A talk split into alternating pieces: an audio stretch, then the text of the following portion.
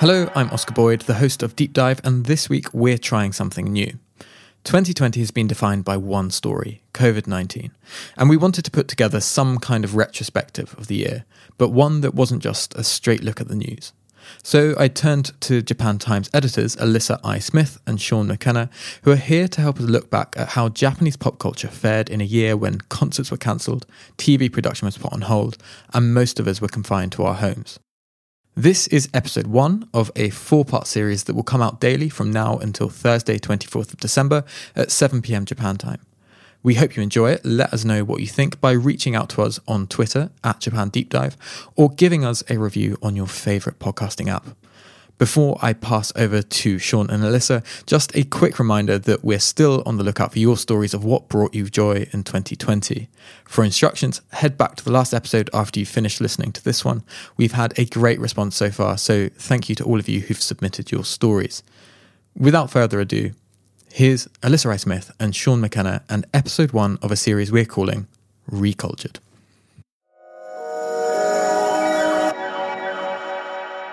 Hey, Sean. Hey, Alyssa.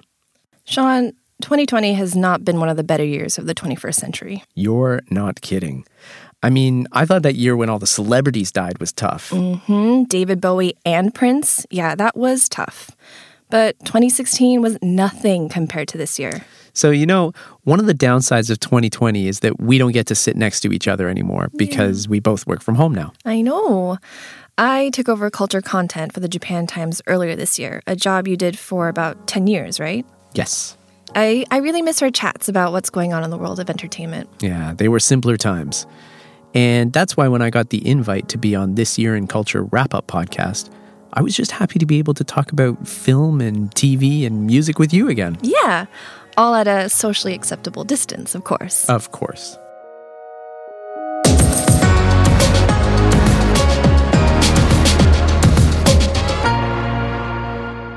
I'm Japan Times culture editor Alyssa Smith.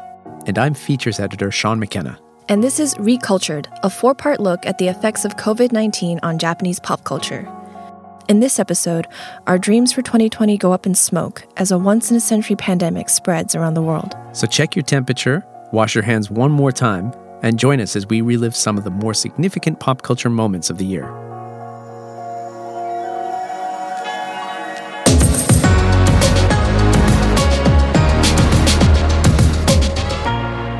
Part 1. Collapse. So, Alyssa, where do you want to kick off our conversation about the nightmare called 2020? Well, to me, there's only one place to start, and it just so happens to be my favorite part of Japanese culture this year. I want to talk about a TV show whose year kind of mirrored the general collapse of life as we knew it pre-coronavirus. Okay. Let me take you to a place where there's supposed to be no script, a place where DJs and models start flirtatious romances on comfy couches, and where we see the inner workings of Japanese life played out in modern millennial glory.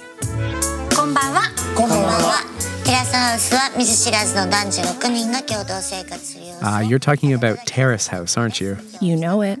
And why are we starting off here? So when I think back to the start of the year, back to when bats could only give you rabies, I think Terrace House is what Japan wanted to be seen as. Young, beautiful, rich, cultured, hugely popular, and with Olympic glory on the horizon. The show was literally scheduled to run up to when the Summer Games started. And then, like so many things we've seen this year, it collapsed. So, Alyssa, you're one of our go-to Terrace House experts. And last year you started writing recaps of the show with our colleague Tom Hanaway. So can you give us a crash course on the show and like what we need to know about it? Yeah, sure. So Terrace House is a reality show on Netflix produced by Fuji TV where 6 strangers move into a luxe house somewhere in Japan. And the show basically follows them through their daily lives, usually with a focus on how they navigate their careers and various romances. Yeah, so I'm going to play the Gen X card right now. Okay. Isn't this just the real world? Maybe if the real world took an Ambien. Got it. Terrace House became an international phenomenon, thanks in part to the understated drama guiding everything forward. Over the course of 5 seasons, the housemates rarely raised their voices at one another, let alone their fists. My Terrace House buddy Tom can elaborate. I think the biggest thing that really grabs people is that it's kind of a quote-unquote real reality show. In the show, I mean, they're just sitting around making dinner, talking about their day, overly obsessing about small moments when someone does some kind of social faux pas or says something kind of out of character or brings up something that kind of surprises everyone.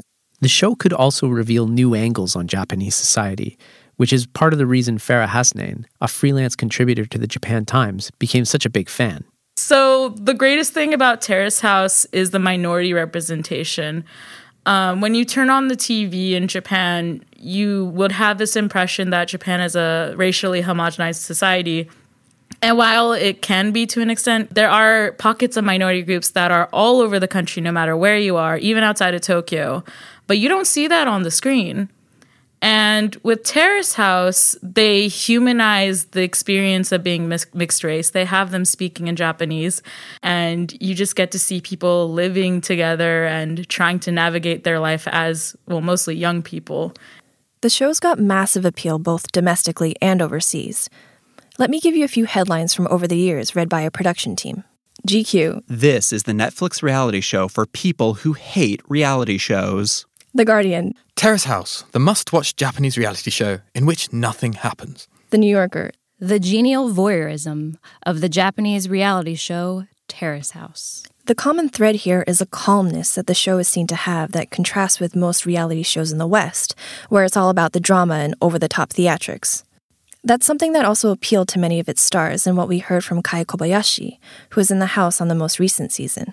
I used to live at my friend's house. I would go to like a night shift, you know, just to work part-time, and then I would come back and my friend's awake, and so he's like watching Terrace House, and so I'm watching Terrace House, and we're just watching Terrace House like forever, you know, like and so that was a fun time for me, and I guess I was like interested in it because I thought it was like the only thing out there that felt like real to me, in a sense where it's not like super staged, super fake, and some people, I thought they were like genuine and pretty cool, so I thought it was like something that looked fun. What's funny is, over all the years where I was editing the culture pages and seeing what connected abroad, it tended to be the wacky, weird stuff that got people to pay attention. Mm-hmm. It's surprising that something pretty much universally described as a show where nothing happens can connect with so many people. Yeah. Cool Japan becomes calm Japan. Oh, how zen. So, after 4 successful seasons, the newest season of Terrace House started in May 2019. It was called Tokyo 2019 to 2020, and it was all about the build-up to the Summer Olympics. I jumped on board for a few episodes this season, actually after reading your recaps, Alyssa. Ah, thank you. No problem. Yeah, this season the show seemed like it had been recruited in a larger nationwide drive to hype up the Olympics. The opening sequence even featured a shot that lingered on the National Stadium. Sean, what did you think of the show? Well, exactly what you said. It was calm Japan. And considering the way politics was going at the time, Brexit, the Hong Kong protests, just like everything in America. America. It was just what the doctor ordered. Mm-hmm. And did you notice that this year's cast also had a more international blend with people like Vivi from Russia, Pepe from Italy, along with biracial individuals like the wrestler Hana Kimura? I did notice that. Mm-hmm. And it just seemed like Terrace House was on the rise.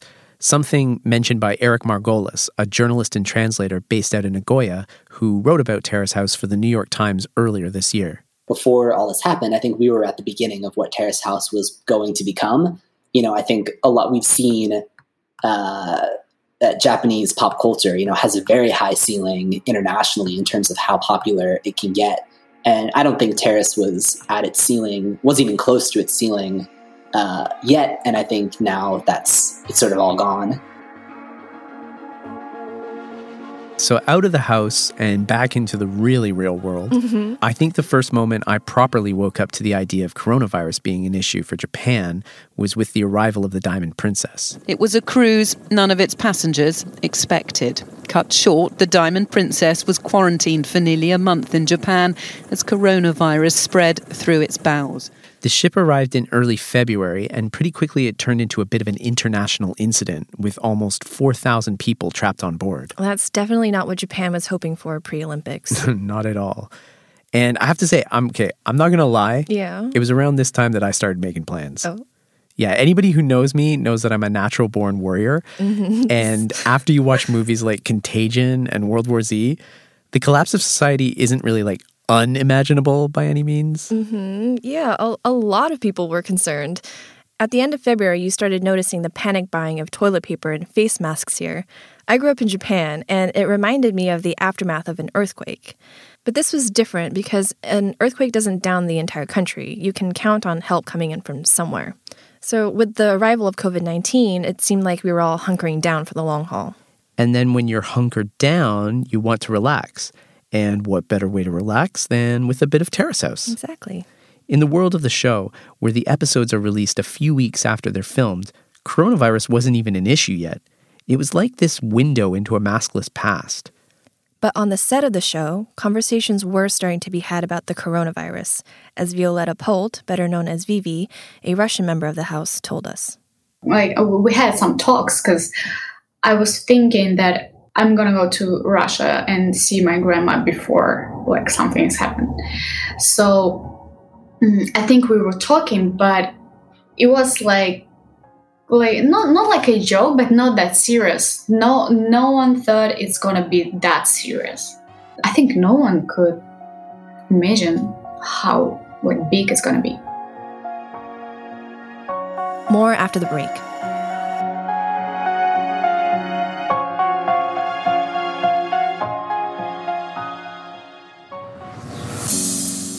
Hey, Alyssa, you're something of a gourmand, aren't you? Mm-hmm. What do you do when you're in the mood for some really good food? I go to one of Tokyo's top restaurants. That's kind of hard to do right now. What if you don't want to leave the comfort of your own home? Oh, well, then I don't know. Well, then check out Food-e, Tokyo's first gourmet restaurant delivery service. Oh? Food-e delivers from a diverse selection of Tokyo's finest restaurants, most of which have never been available for delivery before. Wow, really? What can I get on Food-e? You can get all sorts, and the list is growing. Some of the favorites include restaurants like Nobu Tokyo and the Oak Door Steakhouse. But it's not just what you can get, it's also where you can get it. Food-e delivers to your home, hotel, office, business party, and even picnics in the park. Picnics in the park? Picnics in the park. I know you like picnics in the park. I do. So this festive season, go to www.food-e.jp for the best fine dining delivery options in Tokyo. Premium dining, now at your fingertips and available exclusively at www.food-e.jp. The link is in the episode notes.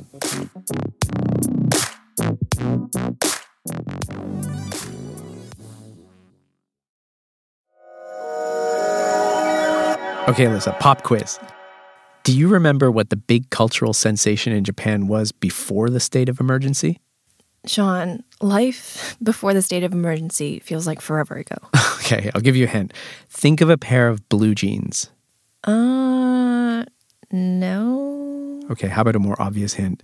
Think of a crocodile in a pair of blue jeans. Okay, do you mean 100日後 に死ぬワニ, otherwise known as the crocodile that dies in 100 days? Yes. Huh. So this was a Twitter comic created by the artist Yuki Kikuchi about a humanoid croc who simply went about his life, going to work and shopping and hanging out with friends. Mm-hmm. But as the end of each strip reminded the reader, this croc was going to croak. Uh-oh. Spoiler alert, he did. Anyway, I bring it up because this is one of those little cultural hits that in any other year would have really taken off. Mm-hmm. There was this real feeling of potential among Japanese artists at the time that with the world's eyes on them in the run-up to the Olympics, anything could be that breakout international hit. Terrace House was an example of that. Like, who would have thunk that Western audiences would have taken to a show where people did nothing all the time? Mm-hmm. Alyssa, we were prepping for a moment. Are you doing jazz hands? Maybe. Okay, I like it. Well, TV was starting to take on athletic overtures, too. Actually, it already started in 2019 when Japanese national broadcaster NHK chose the 1964 Tokyo Olympics as the backdrop for its year-long tiger drama, Idaten. At the beginning of 2020, you were seeing a slew of ads using the forthcoming games as a hook, and even children's programming featured songs about the joy of sport. Every industry was looking towards it. Aya Nogami, a freelance international marketer working with the Japanese music industry, tells us a bit more about it from their perspective. With the Tokyo Olympics coming to Japan, I felt that a lot more artists are looking abroad. They were excited about the media's coming into Japan. A lot of people were planning to do stuff international, not just domestically, but internationally with the Olympics and with all the attention coming to Japan. But with the coronavirus spreading all around the world, suddenly there was this big question mark hanging over the Olympics. Would it go ahead this year or not? The government really wanted it to, but I think everybody had their doubts. It's actually weird just how fast everything started to collapse. I think everything kind of started at the end of February when the former Prime Minister Abe, before the national emergency, when he asked all the entertainment business to refrain from having big events and stuff, and when the big shows were canceled on that day. Japan Times culture writer Patrick Saint-Michel experienced the cancellations firsthand when he was covering a pair of concerts by the band Perfume. Yeah, I was invited to see the J-pop group Perfume perform at Tokyo Dome on February 25th. That was right as cases were starting to spike across Japan for the first time.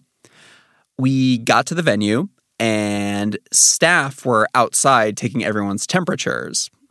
Don't see that at most shows.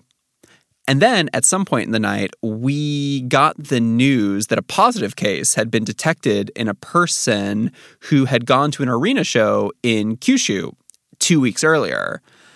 And the next day, Prime Minister Abe, he asked the entire entertainment industry to just stop holding these big events. And the second Perfume show at Tokyo Dome, it was just canceled, just like that. You know, looking back on it, in a way, the music industry was really responsible in how seriously it took this threat and actually acted on it right away. Actually, it all reminded me of the concert cancellations that followed the Great East Japan earthquake of 2011. Shows just started canceling everywhere, and summer festivals started postponing.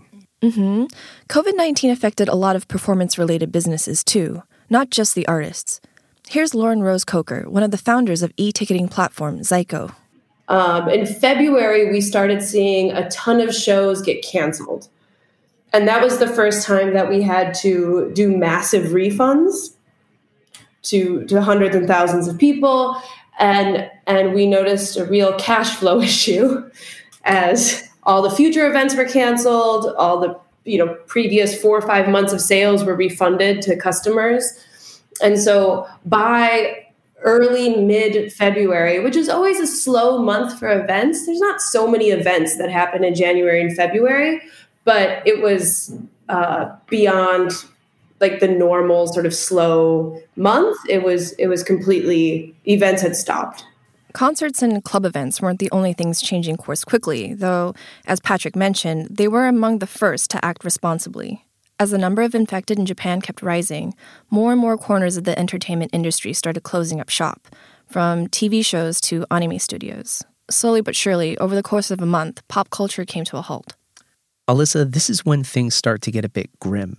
The cancellations were a real sign of this virus being something serious.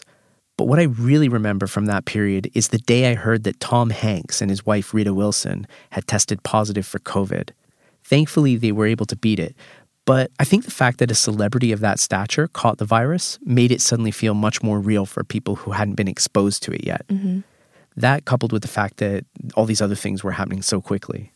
Yeah, and in Japan, the celebrity figure that drove the reality of COVID home was Ken Shimura, an actor and comedian, who unfortunately passed away from pneumonia due to COVID-19 on March 29th. 皆さんよろしくお願いいたします。お願いします。まずは加藤さん。はい。今どういう思いでいらっしゃいますか。まだね。 Ken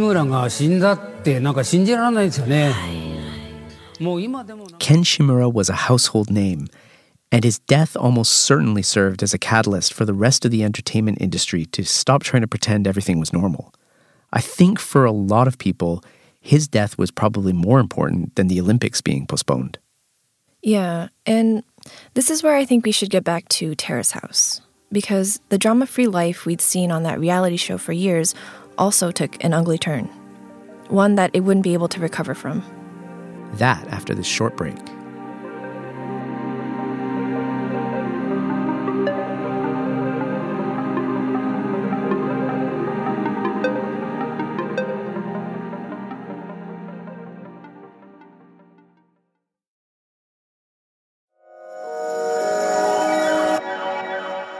Hey, so the last part of this episode does discuss suicide.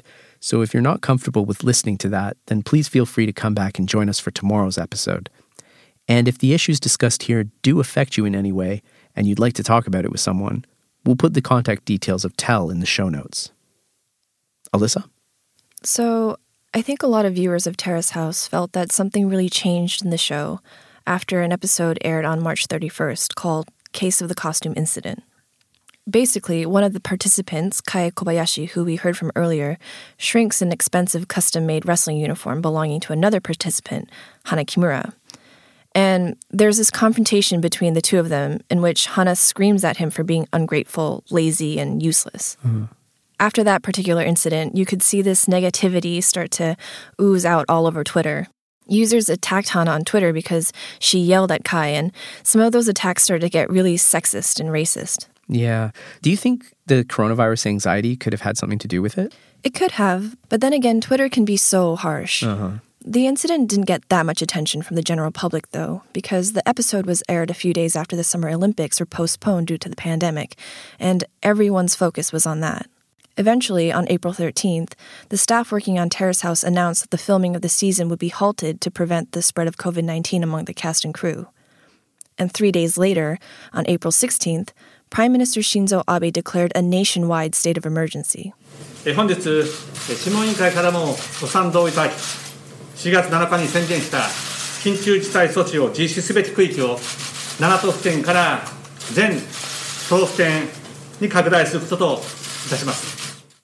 that's when it all became official. I think there'd been a growing sense of dread in most industries that this moment would come. But that speech marked the point where everyone realized, life can't go on as normal. Mm-hmm. And we've got to stay inside and limit in-person contact as much as possible. Yeah, I actually saw a lot of early reactions to Terrace House production going on hiatus being along the lines of, oh, what am I going to binge now? Right. With the state of emergency here in Japan and lockdowns around the world, people were really looking for new ways to entertain themselves. I think it's easy to forget with a show like Terrace House that these are real people they're filming, and that COVID affected the people involved with it as well. The show ending and the wider impacts of COVID presented serious problems for some of its cast, as Farrah explains. Even before they stopped airing Terrace House due to COVID, or rather stopped filming, a lot of the members started going through hard times, especially Hana Kimura. I remember in the final episodes that were aired from Terrace House, she specifically said that her pay got a significant cut. She was no longer competing, and she wasn't even training with her wrestling team. So if it wasn't for COVID-19, I'm not necessarily saying, oh, this would have never happened, but she would have had the support system.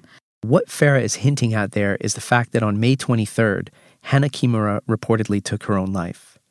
Do you remember how you heard the news?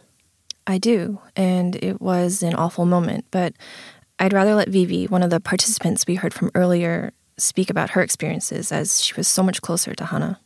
I woke up in the morning the next day, and I just realized I had some calls, missed calls, and I called back Emika, and she told me, and I was in my bed, half sleeping. And when she told me, Emika, it's just, you don't cry, you don't do, you cannot move, you just cannot realize, just like there is a person and the other day there is no that person. And you lived with that person, you would talk every day. We were sleeping almost in the same bed for months. Yeah, it was just too much. It's really tough hearing Vivi describe that moment, how she heard the news from Emika Mizukoshi, one of the other Terrace House members. Mm-hmm. I've heard people say that one of the cruelest things about COVID-19 is that it doesn't just attack you physically. It also attacks your social connections, leading to this real problem with loneliness that has made life so much harder. Mm-hmm. The fallout from Hana's death resulted in the calm facade of Terrace House crumbling. This used to be a show where nothing happens, but now it was the show where too much happened at once, and none of it was good. After her death, Fuji TV and Netflix canceled the current season entirely, and there's no signs of the franchise coming back anytime soon. They even removed the last few episodes of the season from Netflix. This was something that made Vivi quite upset. It's just, you know, part of our lives, and we cannot just deny it. And I really don't like that they canceled it on Netflix, so they just deleted everything. And it's like we were never be like existed, you know. So, and including Hana. It soon came out that staff were allegedly more active in making sure certain things and conflicts played out on screen. Things were perhaps more scripted than they let on. Kai, who was at the center of the fight with Hana that spawned so much Twitter hate, didn't see it quite like that.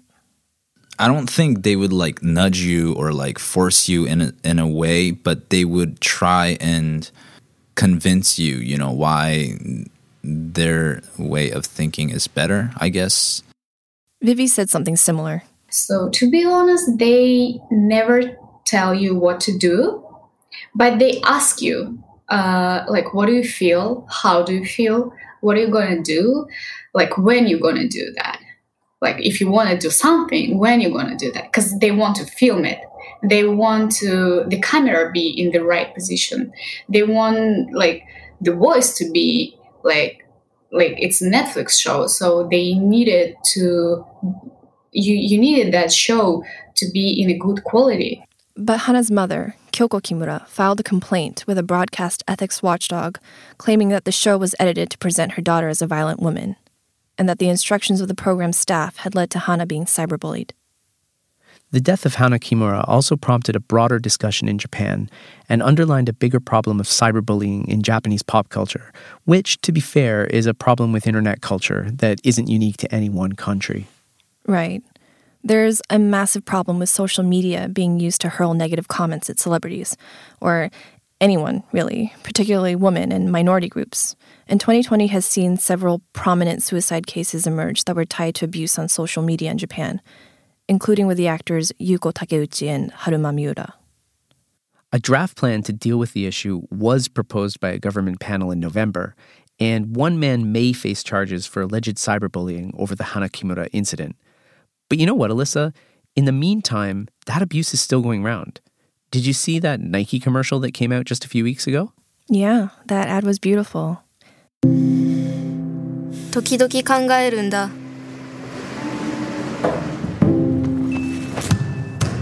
It's the story of biracial Japanese kids at their schools overcoming bullying, both online and offline, to succeed in sports. The response from some quarters has been awful, though. Yeah, it's sad to see. Yeah. And Sean, it was sad how Terrace House ended. Its collapse just seemed to line up with what I was seeing going on around me at the time. You had this cultural phenomenon that was also a reality show, and in many ways, it couldn't do anything but reflect reality. Yeah, I think it shows that the best laid plans of 2020, whether it's the Olympics or Terrace House or our own lives, none of them were any match for this pandemic. The show had pretended things were normal for as long as possible, as had the Japanese government in saying the Olympics would go ahead for as long as they did. But both were overwhelmed by the nature of the pandemic, the state of emergency, and the realization that, to protect lives, normal life must stop. And that's where we'll leave today's episode. Join us tomorrow when we'll discuss how Japan started transforming as people began to get used to their new socially distanced lives. Thank you for joining us on this episode. We'll see you tomorrow.